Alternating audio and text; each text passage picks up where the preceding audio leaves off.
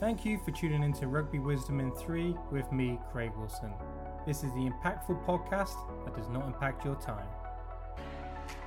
On today's show, I'm joined by Tiff Faaee, a former USA Women's National Team captain and is now the head coach of men's and women's rugby at Monroe College in New York. Tiff has a passion to develop young women and leads New York's youth program. Tiff, welcome to the podcast. Yeah, morning, Craig. Thank you so much for having me. Saturday morning, cup of coffee. Let's go.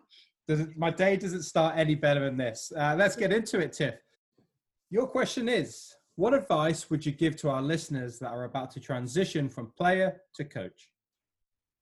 Oh, um, first of all, yay! We need more players, you know, um, stepping into those coaching positions.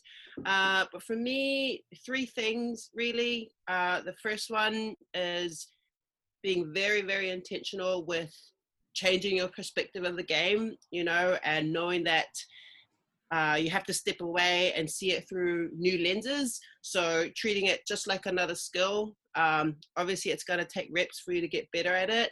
Um, and then number two is being okay that your coaching style at first might simulate one that you responded well to um, but being open that you know the more you coach and obviously reading the room and learning that some of your players won't always respond the same way. So then you know having to evolve as a coach and learning new tools so you can cater to you know uh, the players in front of you and who you're trying to um, coach.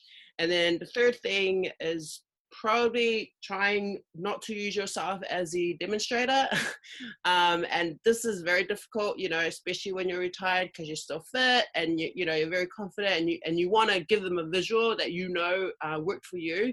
But it's also an opportunity for you to articulate an instruction to a smaller group, right? Seeing how they respond to it. Because if they're scratching their heads at you, then that's a good indicator that if you address the larger group, they're probably going to go away and not be that confident, you know, in whatever it is that you're you're trying to uh, get them to practice. Um, yeah, I think those are probably my main three for now. Uh, no, that that's absolutely awesome, and I love how you said change the lens, like take yourself away and and it's not all about you. Um, find out what the group's needs. That is that is fascinating, and thanks for that insight. Now, have you had a particular resource which has been influential for you? Yeah, so I mean, for me, you know, I was very fortunate retiring and I was juggling three or four teams. So it was it was on the go a lot and I got to, you know, hands-on training. Um, I do have a coach development book that a friend sent me, you know, from back um, from New Zealand that I, I use, you know, in theory. And I actually use the rugby site a lot as well. Um, what I love about the rugby site is uh, they give you nice short drills, and you can always find something that's perfect for what you're trying to do for that practice.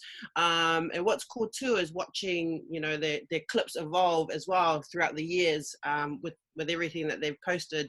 Um, but yeah, those are probably what I found most helpful. Awesome, awesome, and, and our listeners will be able to find that resource uh, in the show notes. Tiff, absolute pleasure having you on the show. Thank you so much, and uh, all the best. Yeah, thank you so much for having me. Have a good one.